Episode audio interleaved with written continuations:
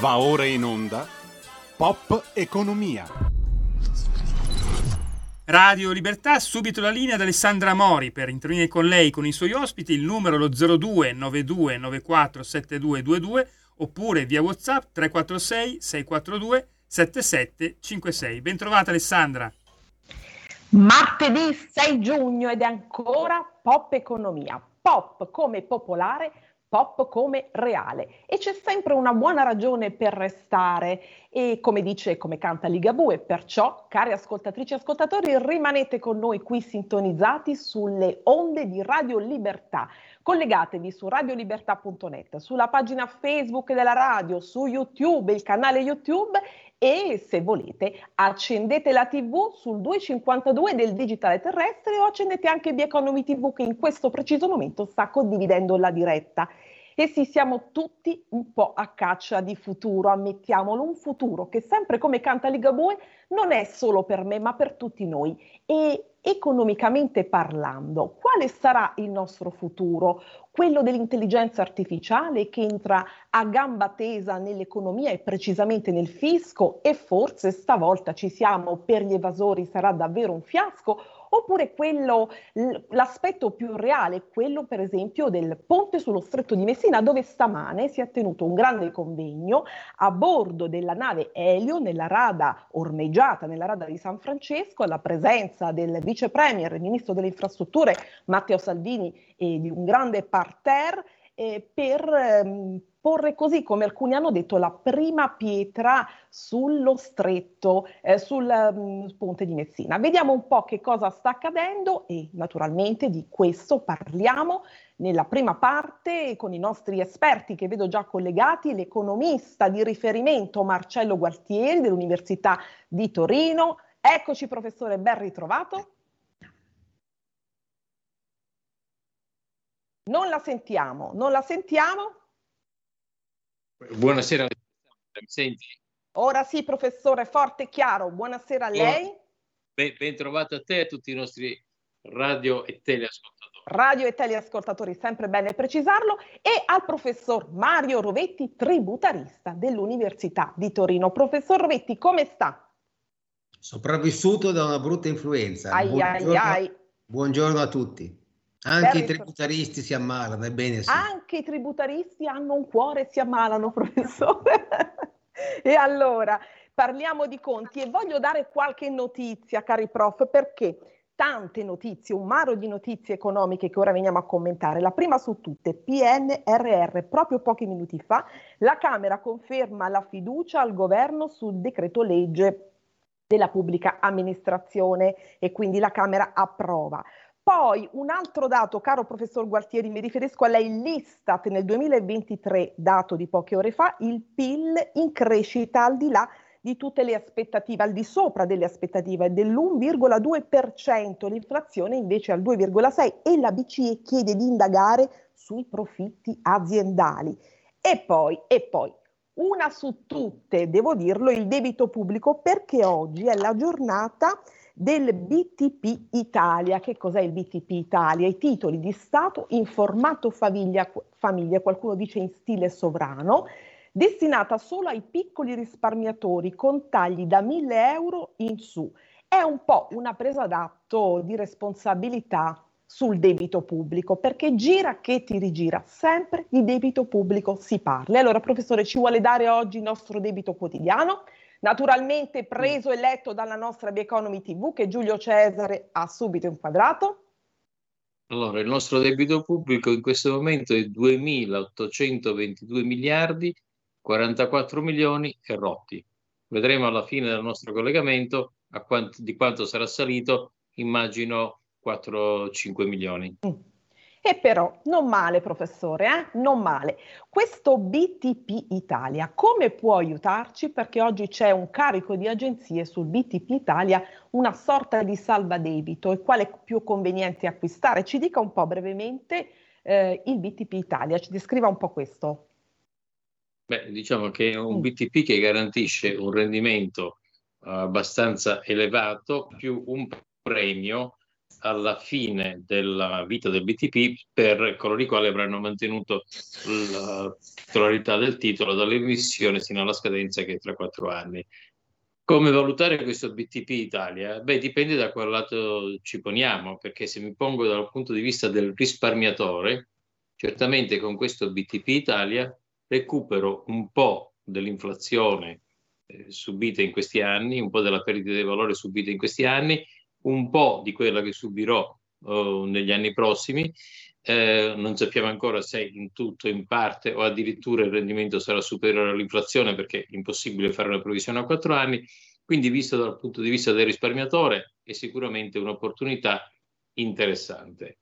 Visto dal punto di vista del debitore, cioè dello Stato, eh, il discorso è totalmente rovesciato perché questo, questo, questi BTP emessi a tasso, tassi particolarmente elevati eh, finiranno per pesare ovviamente sugli interessi passivi che paghiamo ogni anno per il nostro, nostro debito pubblico. Ricordo che a fine dicembre 2021, quindi non tantissimo tempo fa, diciamo 18 mesi fa, il tasso medio all'emissione dei BTP era 0,1%.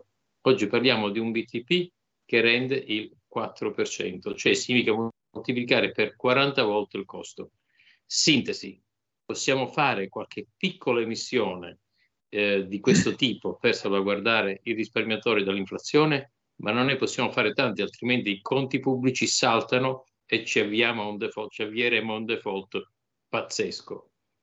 Quindi ci sono due facce in questa medaglia, mi pare di capire, professore. E leggo qui, la raccolta procede, BTP valore, a passo spedito. Gli ordini raggiungono quota 9 miliardi, proprio pochi minuti fa. Parliamo, eh, Alessandra, parliamo sempre di spiccioli. Parliamo il nostro debito, ricordiamo che 2.822 miliardi. Quindi parliamo di spiccioli, ma non potrebbe essere diversamente. Mm, perché se eh, andassimo ad emettere importi maggiori a questi tassi di interesse, eh, tempo sei mesi saltano i conti pubblici. E caro prof, però a noi solo gli spiccioli ci sono rimasti, a noi poveri risparmiatori, mi ci metto anch'io, insomma, quindi qui sugli spiccioli noi possiamo ragionare. Professor Rovetti, allora, e c'è una novità, eh, noi due puntate fa abbiamo fatto un focus al rumore, tutto il rumore dell'intelligenza artificiale ed ora proprio l'intelligenza artificiale si immette, entra prepotentemente nel fisco e pare che sia un antidoto, un rimedio determinante per la lotta all'evasione. Lei eh, come la vede, concorda e soprattutto ci spieghi un po' anche il meccanismo, come lei sa fare concretamente. Vedi, Alessandra, il tema è doppio, ovvero anzitutto... Anche qui. il tema è anzitutto la vogliamo l'intelligenza artificiale nelle nostre vite? Prima di tutto. E poi, se la vogliamo, come probabilmente vale la pena di volerla, quali possono essere gli accorgimenti, le attenzioni che devono essere fatte per applicarle in modo saggio? Partiamo dal primo due, eh, delle due questioni. Io non temo l'intelligenza artificiale, temo l'ignoranza artificiale. Mm. L'ignoranza artificiale incombe su di noi, incombe perché in tutti questi anni noi che trattiamo i tributi da quando apriamo gli occhi a quando eh, ci addormentiamo, abbiamo sempre visto dei tentativi più o meno lodevoli del fisco di ricorrere a strumenti meccanizzati, l'intelligenza artificiale di vent'anni fa si chiamava computer, si chiamavano banche dati, Oggi stiamo raffinando quel ragionamento, ma temporalmente, temporalmente parlando, l'intelligenza artificiale, il fisco cerca di usarla da sempre, da quando c'è. Sente un po' di... di eco, professore. Sarà l'intelligenza artificiale? Non so, magari lei mentre parla tara un po' l'audio, vediamo un po'. Può essere che mi boicotti l'intelligenza artificiale. Ne l'ignoranza artificiale, in questo caso l'ignoranza artificiale. Il fisco da tanto, tanto tempo sta cercando di utilizzare degli strumenti che permettano di individuare i presunti evasori da andare a punire. Questi strumenti sono strumenti che sono utilizzati quotidianamente, non stiamo aspettando il nuovo strumento, quello di cui si sta parlando sui giornali in questi giorni. Fino a qualche settimana, qualche mese fa, eh, le agenzie delle entrate erano le prese con strumenti meccanizzati, quindi di fatto di intelligenza artificiale, che avrebbero dovuto servire per scovare gli evasori. Il problema è che hanno fallito. Perché? Perché Sogei, che è la società che elabora questi meccanismi, questi programmi, questi software, ha prodotto delle, eh, dei software che non funzionano. Perché sostanzialmente, faccio degli esempi banali, se ad un software dici, senti un po' caro software, individuami tutti coloro che hanno dichiarato di incassare 100 in un anno, ma che hanno sul loro conto corrente afflussi per 200. L'idea è buona, no? L'idea è buona. L'idea è ottima. L'idea è buona, caspita, se sul tuo conto sono entrati 200, ma tu hai dichiarato 100 al fisco, lasciami pensare che ci sia qualcosa che non vada. Peccato che questo eh, meccanismo di selezione automatica non riusciva a leggere le ragioni per cui entravano 200 nelle casse dei contribuenti, sicché se un contribuente super onesto aveva dichiarato 100 perché erano entrati 100, ma nel frattempo aveva fatto un mutuo per il proprio capannone industriale di 100, è ovvio che sul suo conto corrente erano arrivati 200 mila euro e non 100 mila euro, ma il fisco faceva partire un alert perché? Perché quell'intelligenza artificiale non era abbastanza intelligente e non si accorgeva che i secondi 100 di afflusso non erano reddito nascosto, erano una normalissima erogazione di mutuo che il fisco non era riuscito a distinguere dagli afflussi di nero. Sì, il funzionario doveva prendere la pratica, istruire, mandare questionari, istruire, fare pratiche, carte, sentire il contribuente per scoprire che bastava andare a prendere l'estratto conto, vedere che c'erano 100 di mutuo e tutto si cancellava. Cosa voglio dire? Voglio dire che fino a che l'intelligenza artificiale non funziona bene, non deve essere messa in campo, perché i danni che può fare possono essere superiori ai vantaggi in termini di sottrazione di ore di tempo dei funzionari che perdono il loro tempo alla ricerca dei veri evasori per cercare di tamponare le falle delle procedure. E poi ancora una cosa, poi se, se abbiamo tempo parliamo anche di questo meccanismo specifico. E poi ancora una cosa, Purtroppo è prassi invalsa di molti uffici, fortunatamente non di tutti i funzionari, fortunatamente non di tutti gli uffici, ma molti uffici, una volta che hanno messo gli occhi su un contribuente, anche se questo contribuente dimostra che la procedura in base alla quale è stato selezionato ha sbagliato, già che ci siamo, fermiamoci a dare una controllata lo stesso. È sbagliato, non si deve andare a strascico. Si deve responsabilizzare maggiormente chi fa questi software. E se questi software non funzionano, le ore di lavoro perse dalla pubblica amministrazione devono essere rifuso da chi fa software. Si chiami Sogei, si chiami in qualunque altro modo. Io temo l'ignoranza artificiale. È stato chiarissimo, professore, e aggiungo che saranno utilizzabili tutte le banche dati a tal proposito ma l'ultima parola sugli accertamenti resterà ai funzionari, segno che è importante l'intelligenza umana su questo, quindi bisogna saperla usare come un po' in tutto. C'è una telefonata? Sì, buongiorno a tutti Lisetta. È la signora Lisetta, eccola qua. Buongiorno, allora, due cose. Secondo me la vera posta in gioco dell'intelligenza artificiale, secondo me la competizione no, sulle macchine che apprendono si gioca per il dominio nella quarta rivoluzione industriale, ma non deciderà la sfida USA-Cina, sarà invece decisa del suo esito. Più delle applicazioni belliche conterà l'uso dell'AI nell'agricoltura. E questa è una cosa sull'intelligenza artificiale. Seconda cosa, sappiamo poco di finanza e questo ci costa caro, secondo me. Bisognerebbe insegnare a scuola soprattutto per coinvolgere anche genitori e famiglie per arrivare a corsi di formazione, sempre secondo me, dopo sarà giusto o eh, sarà sbagliato lo decidete voi, dove adulti esperti possono affiancarsi agli insegnanti nel dialogo e nella formazione delle giovani generazioni serve preparazione anche per proteggere i risparmiatori dalle truffe. Sapete cosa diceva Churchill? Diceva i risparmi sono una cosa molto buona, soprattutto se i tuoi genitori li hanno fatti per te. E termino, ci vuole l'educazione finanziaria necessaria. Questo governo prego faccia il tutto possibile su questo argomento. Vi saluto e buona giornata a tutti. Grazie cara signora Lisetta. Eh sì, la formazione ci vuole, quella finanziaria un tantino più elevata, ma insomma ci vuole. Professor Gualtieri, che pensa? L'intervento della eh, nostra sì. carissima ascoltatrice? Mm, prima volevo per favore fare una precisazione. Certamente. Poco fa abbiamo chiamato eh, erroneamente il BTP in collocamento adesso, BTP Italia. In realtà si tratta di BTP valore. Valore, sì. Qual è la differenza? Per non indurre in, in errore i nostri ascoltatori, che il BTP Italia è un BTP indicizzato all'inflazione.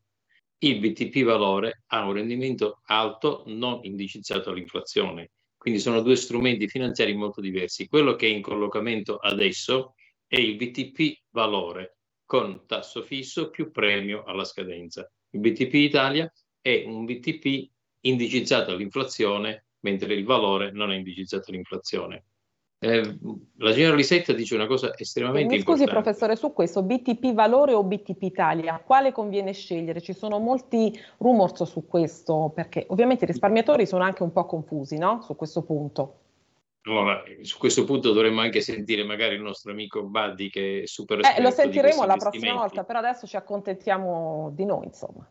Eh, scusa, bisognerebbe avere una sfera di cristallo. Un'altra telefonata intanto, eh, perché quando si parla di, di, di, di, risparmi, di investimenti, le telefonate cominciano a mm. farti sentire. Prendiamo un attimo la telefonata, mi scusi prof. Prego. Eh, buonasera Alessandra, eh, telefono dalla provincia di Verona, saluto anche i suoi ospiti. Buonasera a lei, dalla splendida Verona. Eh, Eccoci qui. Grazie.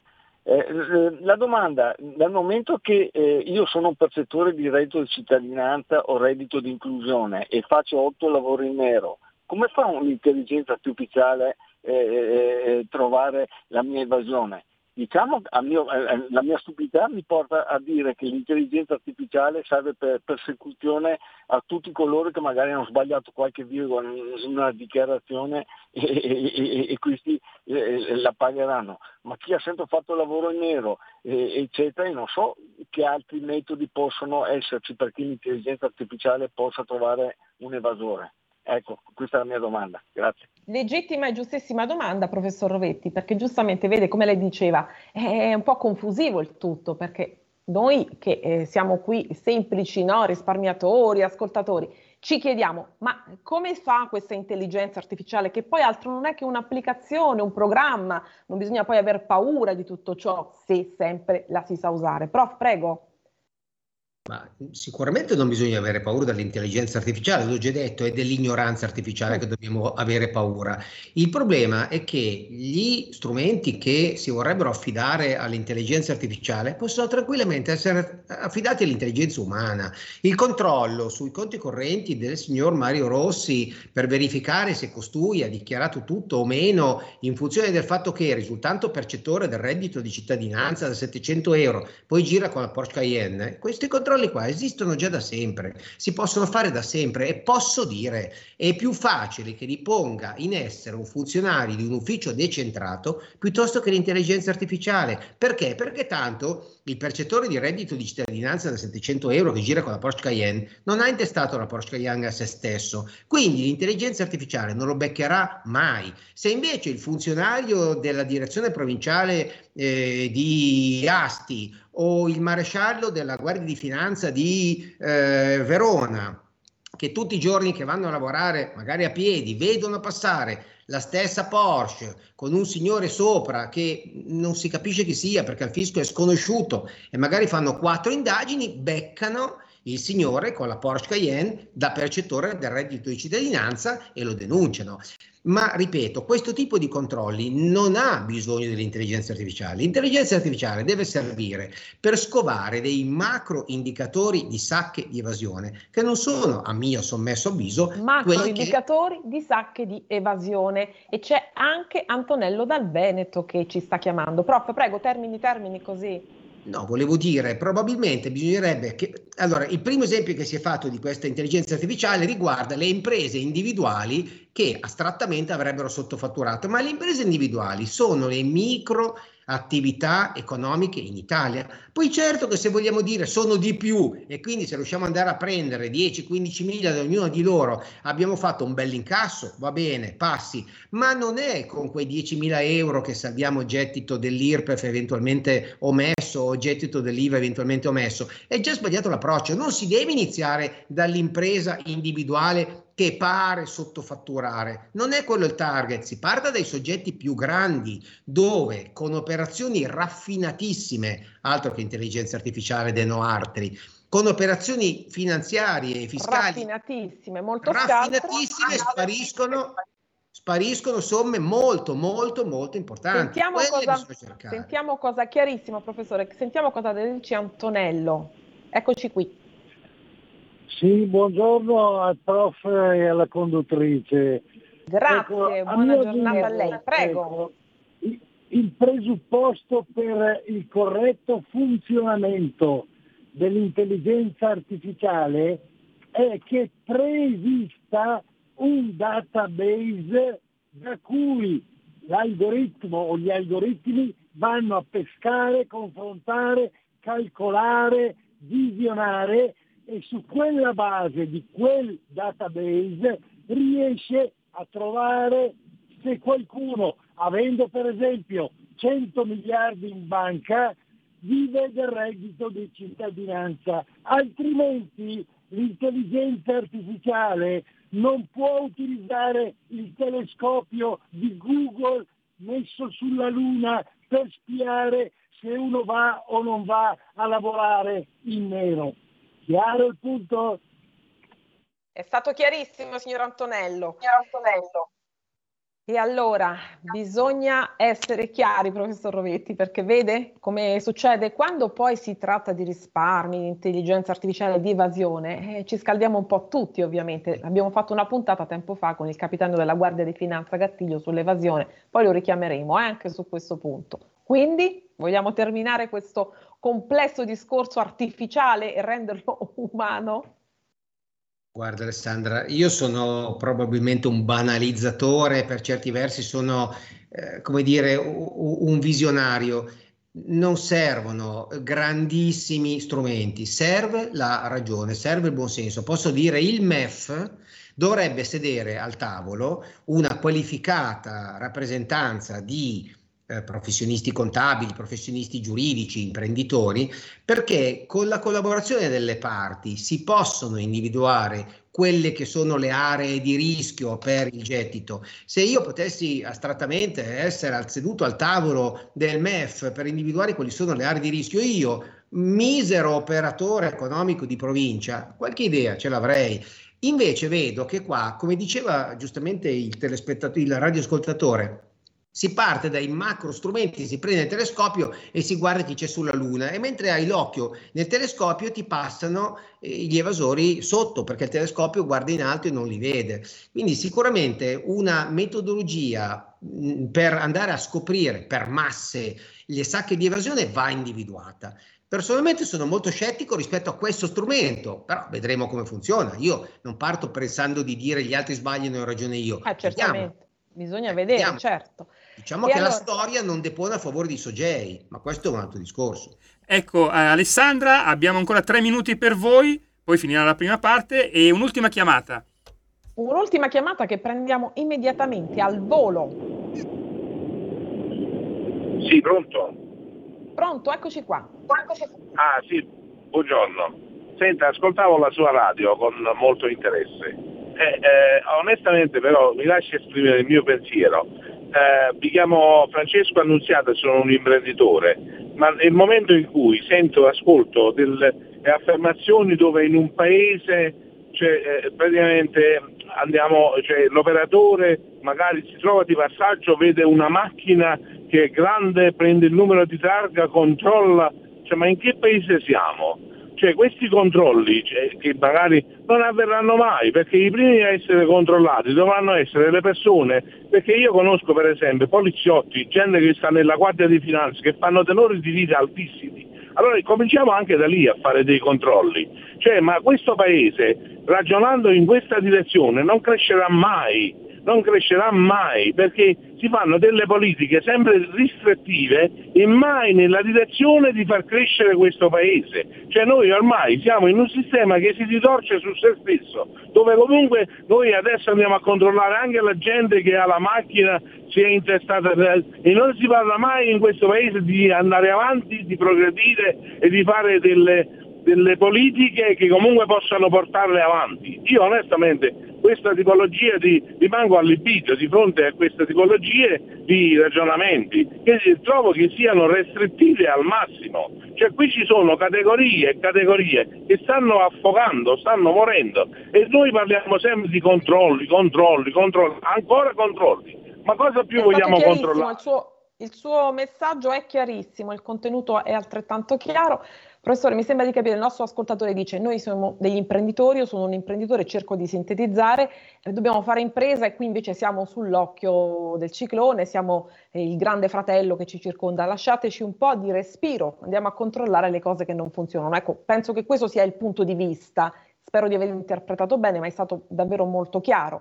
Quindi te, stra, stratelegraficamente perché ho sottratto oggi tutto il tempo al professor Gualtieri stratelegraficamente il professor Gualtieri premesso, è sportivo e poi il professor Gualtieri insomma è sempre con noi quindi premesso, premesso che non condivido assolutamente. l'illazione fatta dal eh, da radioascoltatori in ordine al tenore di vita della Guardia di Finanza della Polizia. Io conosco tantissimi tutori dell'ordine che lavorano super onestamente e il lavoro che fanno, che fanno lo fanno perché credono a quello che fanno, non per lo stipendio che portano a casa e posso assicurare che il tenore di vita di tutti coloro che conoscono è perfettamente coerente e compatibile. Non penso che si debba andare a vedere questo tipo di problema. Io ho fatto un discorso che probabilmente il teleascoltatore, non, il radioascoltatore non ha colto, che dice così. Lui coglie un punto di vista, non credo che è un'accusa quello che diceva lei, coglie un punto di vista il teleascoltatore, il radioascoltatore. Sbagliato in radice. Non è, è un punto di Mi vista legittimo in questo senso. Mi sia consentito di esprimere il mio punto di vista, prego, è, prego. è, estremamente sbagliato. Io ho fatto un altro discorso però, ho detto l'intelligenza artificiale non è capace di vedere le cose elementari. Come quella che ho esemplificato con il funzionario che conosce bene la propria città. Questo era il concetto. L'intelligenza artificiale non deve, e su questo sono d'accordo con il eh, radioascoltatore, non deve essere l'ennesimo strumento punitivo per il ceto medio imprenditoriale. Questo, su questo siamo d'accordissimo. Però l'idea del basta controlli è sbagliato, perché basta controlli è anarchia.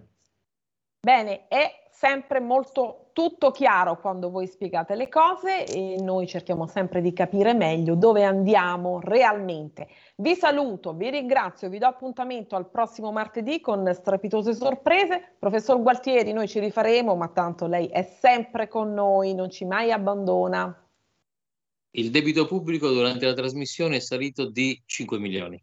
Bene, anzi male. male. Professor Rovetti? Mi raccomando, la vedo in grande spolvero, quindi si è rimesso benissimo, sempre con noi anche lei. Buona serata a tutti, grazie. Buona serata, a presto, serata. a martedì. Stai ascoltando Radio Libertà, la tua voce libera, senza filtri né censure, la tua radio.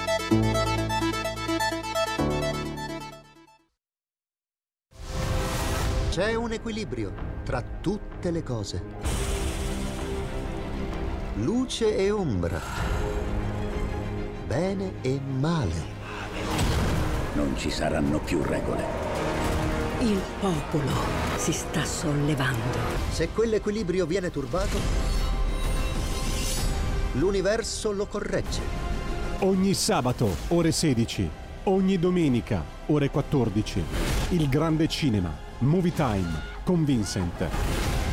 Il mondo ha di nuovo bisogno di te, della tua magia. L'intrattenimento, l'azione, l'avventura. Movie Time, la magia del cinema. Dentro l'ignoto. Quella è la destinazione. Radio Libertà, vi aspettiamo. Direi che siamo alla resa dei conti.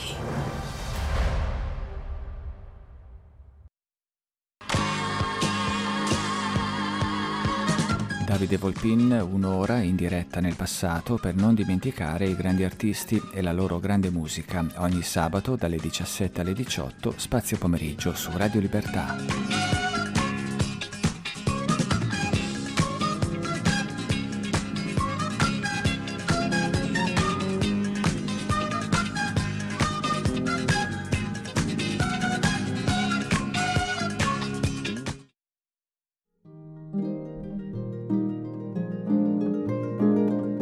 Cari ascoltatori, vi ricordiamo che l'angolo della musica classica, condotto in studio da Auretta Pierotti Cei, cambia orario. Andrà in diretta ogni sabato a partire dalle 13. Appuntamento con la grande musica.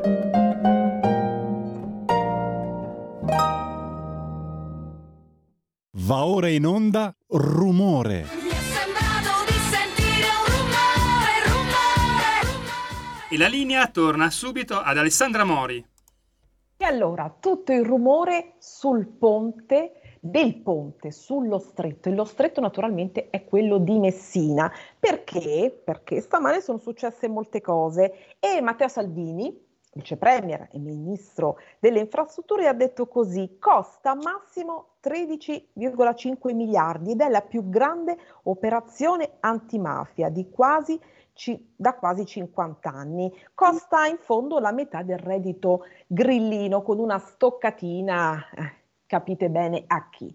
E allora su quest'opera si discute tanto, gli ambientalisti lo hanno accolto ovviamente al grido del no ponte, gli attivisti ambientalisti, e noi oggi ne parliamo subito con un grande giornalista economico eh, siciliano, quindi grandissimo conoscitore del territorio, un uomo di conti, un uomo di numeri ed è Nino Sunzeri.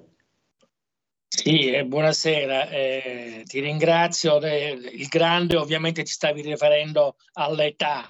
No, la... no, no, no, mi stavo riferendo alla contezza dei conti che tu sai esprimere perfettamente, caro Nino. Ti ringrazio tanto, eh, lo prendo come un complimento. Ma... Verità oggettiva. E poi, e poi, sono felicissima di avere in collegamento fin da subito, rumorosissima come sempre, Nicoletta Orlandi Posti di Libero Quotidiano, esperta ovviamente, lo sapete ormai tutti, di arte, ma di tutto e di più, lei parla di tutto con noi. Eccoci Nicoletta, ben ritrovata. Ciao Alessandra, ciao Nino, che piacere trovarti. Il piacere è mio, ma hai cambiato pettinatura, Nico. Eh sì, ho fatto la frangetta da ragazzina. Madonna, sei, Eh, eh. Ti farei la corte. Eh Nino, Nino, qui siamo in diretta, caro Nino. Attenzione a quello che si dice perché potrà essere usato contro di te, eh? quindi. Vabbè, Nicoletta la conosco che era una bambina. È una compagnia di giro questa. E però, consentitemi, eh, Giulio Cesare ci ha messo su una importante immagine perché noi mai mai abbandoniamo l'Emilia Romagna, ci siamo stati, diciamo così, in collegamento per due puntate e ecco qui la Confagricoltura, lo ricorderete martedì per chi ci ha seguito, martedì scorso ehm, è stato con noi il presidente della Confagricoltura Emilia Romagna, Marcello Bonvicini, con il quale abbiamo parlato dei gravi danni, di tutto ciò che sta accadendo e delle azioni che possono essere messe in atto a sostegno di questi territori, di questi luoghi. E allora se volete contribuite, eh, contribuire se lo ritenete opportuno per quello che ognuno, ciascuno può fare. Ecco, la Confagricoltura ha messo eh, un, ha messo su un conto corrente e, e, tutti questi versamenti, i nostri piccoli diciamo, versamenti, possono essere confluiti ai territori eh, purtroppo alluvionati per mezzo della Confagricoltura e poi noi risentiremo tutti gli esponenti della Confagricoltura. Ecco qui per chi sia eh, diciamo, collegato sul 252 del digitale terrestre in radiovisione, potete vederlo eh, il conto corrente. Tante gocce che fanno un mare sempre grande, perché il mare è immenso, ma noi tutti insieme possiamo contribuire ad aiutare gli imprenditori agricoli fortemente vessati, ed è un eufemismo dirlo da quello che è accaduto. E allora, eccoci qua, grazie Giulio Cesare, grazie, spero di aver fatto una cosa buona.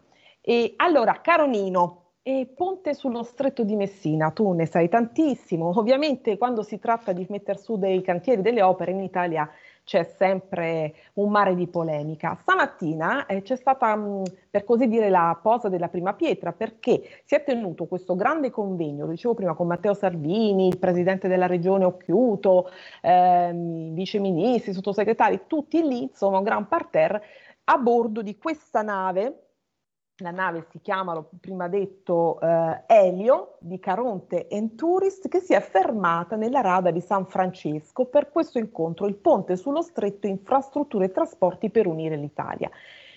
Ovviamente i detrattori, perché noi qui diamo conto di tutte le opinioni, Radio Libertà è anche questo, dicono ma in fondo questa opera non è poi così economicamente fondamentale, insomma sembra di star tornare indietro, quasi un regresso agli anni 70. Nino, come la vedi proprio economicamente tu? È così? Ma sai, intanto buonasera a tutti. Ma cosa dire? Eh, I Verdi, se fosse per i Verdi, non ci sarebbe stata l'alta velocità, non ci sarebbe stato il, il Mose a, a, Venezia. Adesso vedo Bonelli che dice che i soldi del ponte andrebbero messi sul, sull'alluvione in Emilia Romagna, dimenticando, come dicono adesso anche eh, i sindaci del PD che sono anche alleati, che tante opere di contenimento non sono state possibili per l'opposizione eh, dei Verdi. Non sarà un caso che eh, in Italia i Verdi eh, forse riempiono un po' le piazze, ma sicuramente non riempiono le urne, tant'è che non c'è, a differenza per esempio della Germania, è un partito verde di qualche, di qualche, di, di qualche consistenza. E il ponte è utile o non è utile? Guarda, io eh, so soltanto una cosa, che eh, su determinate operazioni è eh, l'offerta che crea la domanda. Voglio dire, eh, i telefonini finché non c'erano, nessuno ne sentiva l'assenza. Quando sono arrivati, nessuno ne può più eh, fare, fare, a meno. meno. Mm. Eh, l'alta velocità ferroviaria, finché non c'era, ci lamentavamo, del, del, però prendevamo eh, tranquillamente l'aereo. E adesso eh, sul, sul, Milano, Ro, sul, sul Milano Roma credo che nessuno prenda più eh, l'aereo tutti prendono il, eh, il treno. E il ponte, qualunque calcolo, credo che sia abbastanza, come dire, si può dire tutto è il contrario di tutto. Eh, se, se, ci fosse, eh, certamente raggiungere la Sicilia eh, sarebbe molto più semplice. Più. Mm ed economico e anche piacevole perché verrebbe anche voglia di, di attraversare l'Italia, mentre io eh, da, da 40 anni che sto a Milano sono sempre venuto giù in aereo perché prima non c'era la, la Salerno-Reggio Calabria, adesso hanno fatto la Salerno-Reggio Calabria, però arrivare a, a Reggio o a Villa e in, ad agosto impiegare mezza giornata per l'imbarco eh, non, mi sembra, no, non mi sembra produttivo ed efficiente, per cui prendo l'aereo e probabilmente appunto perdendomi le bellezze di un viaggio in Italia. Un viaggio in Italia. E poi costa la metà del reddito grillino, come diceva oggi ironicamente Salvini. Sul reddito di grillino noi ne abbiamo parlato tanto, eh, Caronino, qui. Tu che dici? Costa davvero la metà del reddito grillino? Ma sì, il reddito grillino, vabbè, mi pare... Guarda, è chiaro che poi tutte le previsioni inevitabilmente sono saranno... fallaci sono fallaci, quindi io dico solo una cosa, che eh, eh, chi parla di infiltrazioni mafiose, eh, vorrei ricordare che proprio oggi sul, sulla, sulla eh, Caronte, che eh, si occupa dei, dei trasporti privati sul, sullo stretto, la Guardia di Finanza ha, ha sequestrato tre tra i traghetti e ha fatto eh, perquisizioni eh, all'interno dell'azienda pro, appunto per infiltrazioni mafiose.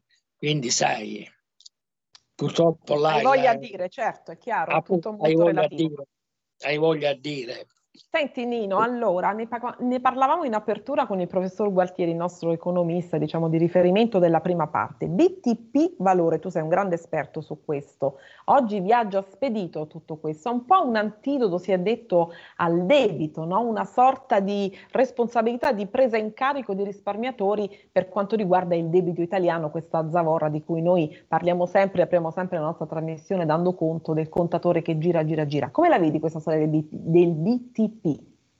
Allora, intanto una premessa, Alessandra. eh, il, eh, il, debito salirà sempre. Sempre, l'abbiamo detto poc'anzi. In, assoluti, in termini assoluti salirà sempre, perché cioè, a meno di operazioni di eh, ristrutturazione che non mi sembrano, eh, non mi sembrano al, al, alle viste. Per cui quando eh, appunto questi contatori del debito che girano, vedo girano girano, girano, mi lasciano assolutamente indifferente, cioè sono numeri che non vogliono dire niente. In termini assoluti il debito salirà Sempre. ancora per e questo l'abbiamo compreso. E per molto tempo. Quello che conta appunto è il, il rapporto col PIL. Debito cioè PIL, certo, certo. Quanto cresce il debito e quanto cresce la ricchezza del paese, cioè per dire in termini aziendali appunto quanto cresce la, il debito e quanto cresce il, il fatturato del, certo. del, paese. Mentre sul BTP tu cosa pensi Nino? Perché adesso c'è un po' una corsa oggi a questo, quale scegliere dei... Dici un po'.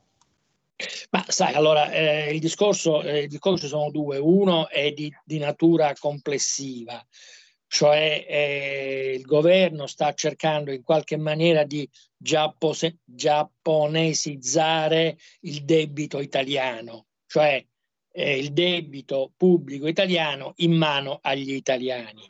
Che Giapponesizzare questo... mi piace molto, io non l'avevo mai sentito.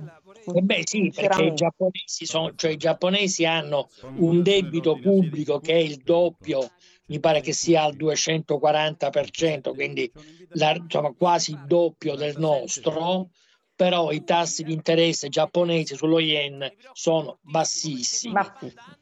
Per questo perché eh, il debito pubblico giapponese è tutto, quasi tutto, in mano a, alle famiglie gia, giapponesi, alle banche giapponesi, insomma, cioè non ne circola ne circola poco e questo ovviamente consente di avere una gestione più semplice. Il nostro ne gira circa all'estero, ne gira circa il 30% e, e quindi comunque se ci sono dei problemi eventualmente vengono da lì. Sul, sul debito interno in mano a, a italiani rischi ne, se ne corrono pochi okay. e quindi il governo sta cercando di fare questa operazione, cioè di nazionalizzare sì. il più possibile il, il debito e quindi emette questi titoli che ora c'è il BTP valore, eh, il mese scorso ha emesso il BTP Italia che sono dei BTP che hanno durata inferiore perché sono intorno ai sette anni e rendimenti più alti rispetto a quelli del, ai BTP normali. Sì. Siamo intorno, e quindi questo è un incentivo per, eh, per prenderli. Se poi tu mi dici se è meglio il BTP valore o il BTP Italia, ti dico dipende tutto eh, dall'inflazione. Dall'inflazione, che oggi è al 2,6%, avrai visto Nino i dati, no? Il PIL all'1,2% e l'inflazione al 2,6%. Un'altra nota, una notina che poi commenteremo anche con il nostro amico Badi, la BCE chiede di indagare sui profitti aziendali. Curiosa questa notizia, eh? Scusa Alessandra, ma 2,6% mi sembra un po' pochino, quella italiana è intorno all'8%. Questi sono i dati, a meno che non abbia letto male, comunque adesso li, li rivediamo, eh? li rivediamo subito perché la, la, sono abbastanza al di là delle aspettative, ora li riconfrontiamo, ma intanto però permettimi di staccare un attimo perché facciamo, se no ci indebitiamo troppo, eh? quindi stacchiamo un attimo e andiamo con la nostra Nicoletta. E poi eh, veniamo in chiusura a ricommentare il dato dell'inflazione che andiamo a ricontrollare un po' sull'arte, qualcosa che ci fa bene allo spirito, al cuore, all'intelligenza, che non è artificiale eh, in questo momento, all'intelligenza proprio nostra, quella viva, vivida. Nicoletta, dove, dove ci porti oggi? Allora, io vi porto nel cuore di Milano, vicino a Piazza Fontana, tra il Duomo e Piazza Fontana, precisamente a Piazza Beccaria, dove mm-hmm. ieri sera c'è stata l'inaugurazione di una mostra bellissima. Ehm, eh, fortemente voluto dalla, fond- eh, dalla, Fondazione Nicola Trussardi, eh, dedicata a un artista ehm, giovane, molto giovane, tra i più promettenti, che si chiama Diego Marton. E, e lo ha fatto, è organizzato proprio come è la sua mission eh, in un luogo eh, sconosciuto o comunque poco conosciuto eh, dalla città ed è il Teatro Gerolamo, eh, il famoso teatro delle marionette de, dei fratelli Colla. È, um, un posto bellissimo, è, è diventato famoso um, perché è, è, conosciuto come la piccola scala per le sue dimensioni in, in miniatura eh, ed è stato eh, che ha disegnato la galleria um, Vittorio Emanuele. E entriamo in, un, in, questo, in, questo, teatro eh, dove sul, sul, palcoscenico ci attende un, un'opera, una vera e propria opera, eh, dove c'è un bambino che si chiama Ludwig eh, che a bordo di una nave in balia di una tempesta canta una, una strana ninna nanna, eh, che tra l'altro è stata eseguita con la collaborazione delle voci bianche dell'Accademia Teatro alla Scala. E qui, eh, qui ti, ti, ti, emozioni veramente, un po' per quello che dice il bambino, un po' per l'atmosfera, i suoni, la nenia. Eh, è, è, veramente emozionante, andatela a vedere. Questa è la prima opera. Eh, tra l'altro, eh, questo bambino si chiama Ludwig e ricorda un po' il re matto di Baviera. Ehm, che per il suo amore per l'arte, eh, per le cose belle, la cultura, eh, fu ritenuto pazzo e alla fine anche lui annegò come probabilmente il bambino di, di Marcon. E, mh, è, è, una, questa è una parte perché poi si, si, eh, c'è un'altra installazione eh, dell'artista al piano superiore e, ehm, e, al piano inferiore dove c'è un'opera eh, che si chiama Il Malatino, anche qui c'è come protagonista un bambino, eh, c'è un, un, breve disegno animato in cui un bambino febbricitato, disegnato tutto a mano da, dallo stesso artista, in cui c'è questo bambino febbricitante che respira mh, a fatica in un letto e ecco ti rievocano anche le immagini del, della pandemia, di, di quello che, che abbiamo vissuto.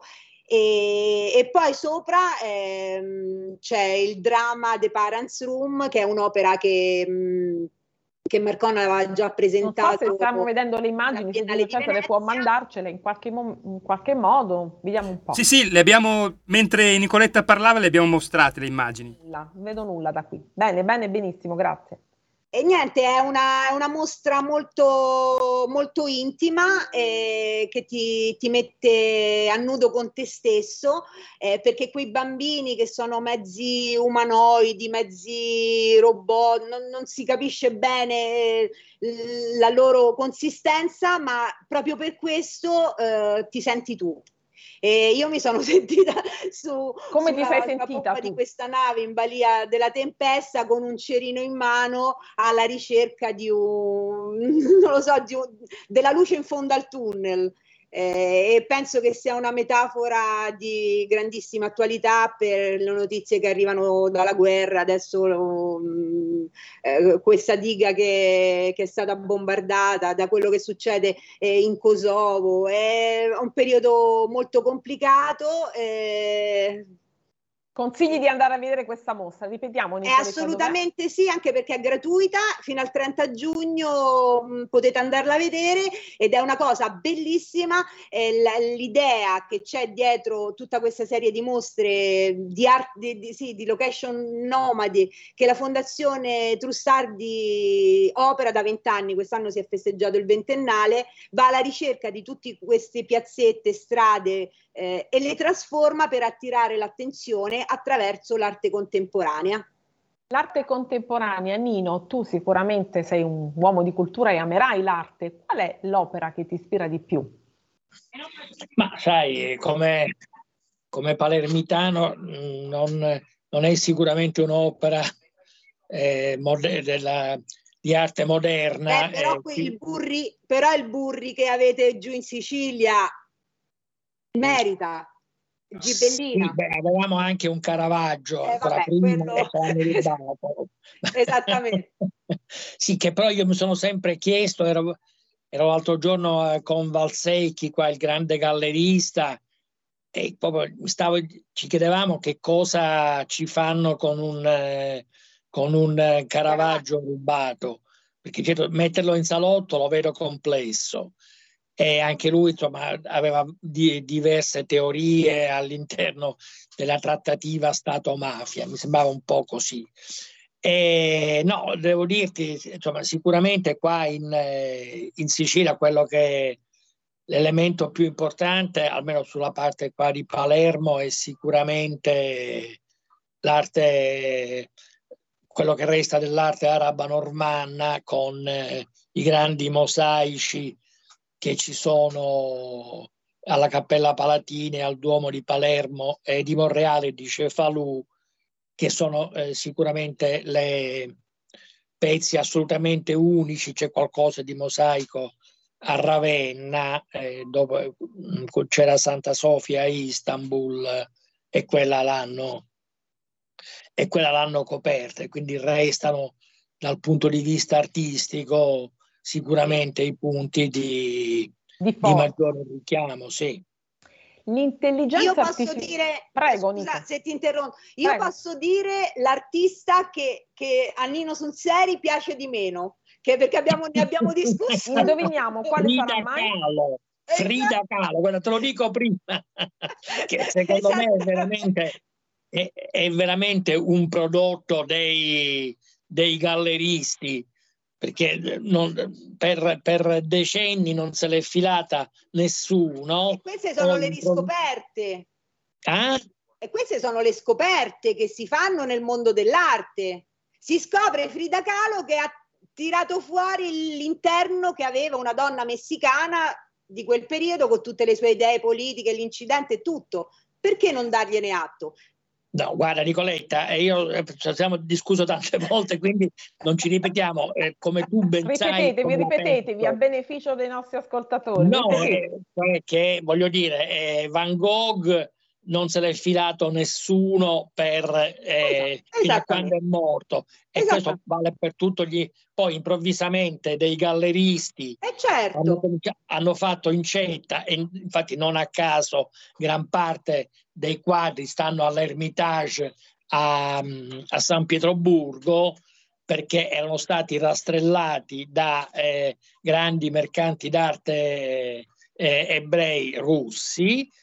E allora improvvisamente, per carità, perché Van Gogh non mi permetto minimamente di, dico solo che eh, sul mercato dell'arte ancora adesso ha avuto l'influenza economica, visto che di questo mi, di questo mi occupo, e quindi il ruolo dei, eh, dei galleristi su questo è, assolutamente. È fondamentale, certamente. Su questo assolutamente. Abbiamo pochi minuti. È molto più brava del marito. Ecco. Come allora. scusa? Vabbè, ma il marito era un guerrigliero, era... e allora, perché abbiamo pochi minuti, abbiamo solo 5 no. minuti, Nicoletta, ci vuoi eh, riassumere sinteticamente, poi chiudiamo con Nino, eh, le mostre mh, ultime, quelle che tu andrai a vedere e quelle che consigli? Quali sono gli ultimi allora, appuntamenti? assolutamente, eh, per chi sta a Milano di andare a vedere la mostra eh, di Michelangelo Pistoletto, a, a Milano, eh? Ascoltateci e sentiteci bene. Quindi. A Palazzo Reale, mentre per chi è a Roma consiglio di andare a vedere una mostra bellissima alle Terme di Caracalla, quindi unite due buoni motivi per andare, per andare a visitare questo posto meraviglioso di Roma, le Terme di Caracalla e vedere eh, quasi un centinaio, 92 per la precisione, fotografie di, di Letizia Battaglia. Eh, la grande fotografa della mafia, insomma. Sono, sono esposte tra l'altro eh, su, delle, su delle, mm, dei cavalletti che ha mh, mm, progettato l'ar, eh, l'architetta eh, brasiliana Lina Pobardi che, che arrivano direttamente da, dal Museo di, di Santiago del Brasile e, e ci sono le, le, le, alcune delle foto più belle di, di Letizia Battaglia. E allora? Romani e romani che ci avete ascoltato sapete quale mostra visitare. Quindi Milano chiama Roma, Roma chiama Milano, ormai è diventato un filo diretto. Carolino, tu so che sei in partenza da Milano, da, scusami, dalla tua Sicilia per Milano, è così? Sì, sì, e comunque volevo volare. dire a Nicoletta che Letizia Battaglia io la conosco, la eh, conoscevo. So Da Eh sì, l'abbiamo con detto nella trasmissione so. con Francesco Viviano, E no? io per Nino? questo Eh, ho proposto, la, ho proposto questa mostra de- pensando a te. Quando come sei Alessandra, mi ha detto, quando Alessandra mi ha detto che ci saresti stato anche tu ospite, ho detto la mostra di Letizia Battaglia assolutamente perché voglio far dire a Nino un, un ricordo de- di questa donna immensa. Sì, sì, che ti dico, Questa girava per, per redazioni di- dei giornali negli anni 70, vestita da figlia dei fiori e devo dire non proprio eh, splendida, ed era Letizia Battaglia, ma ti confesso che 50 anni fa era- eh, bisognava essere molto lungimiranti. Vedi? Esattamente, esattamente, esattamente come Frida Kahlo. E allora Nino, chiudiamo con una notizia economica un po' più ingombrante, ci siamo un po' liberati con l'arte, quello che dicevamo prima, l'ho ritrovata mentre parlavamo, l'Istat di oggi, inflazione al 2,6% nel 2024, quindi si parla Ah, vabbè, di prospettive, ecco, di attese, correggiamo il tiro. Beni il PIL, ma rallentamento nei prossimi mesi e la BCE chiede di indagare sui profitti aziendali. Questa notizietta della BCE, poi magari la veniamo a commentare anche con Baddi, esperto di borse e mercati, con te se vorrai, perché questa notizietta secondo me merita un po' di attenzione. Indagare sui profitti aziendali.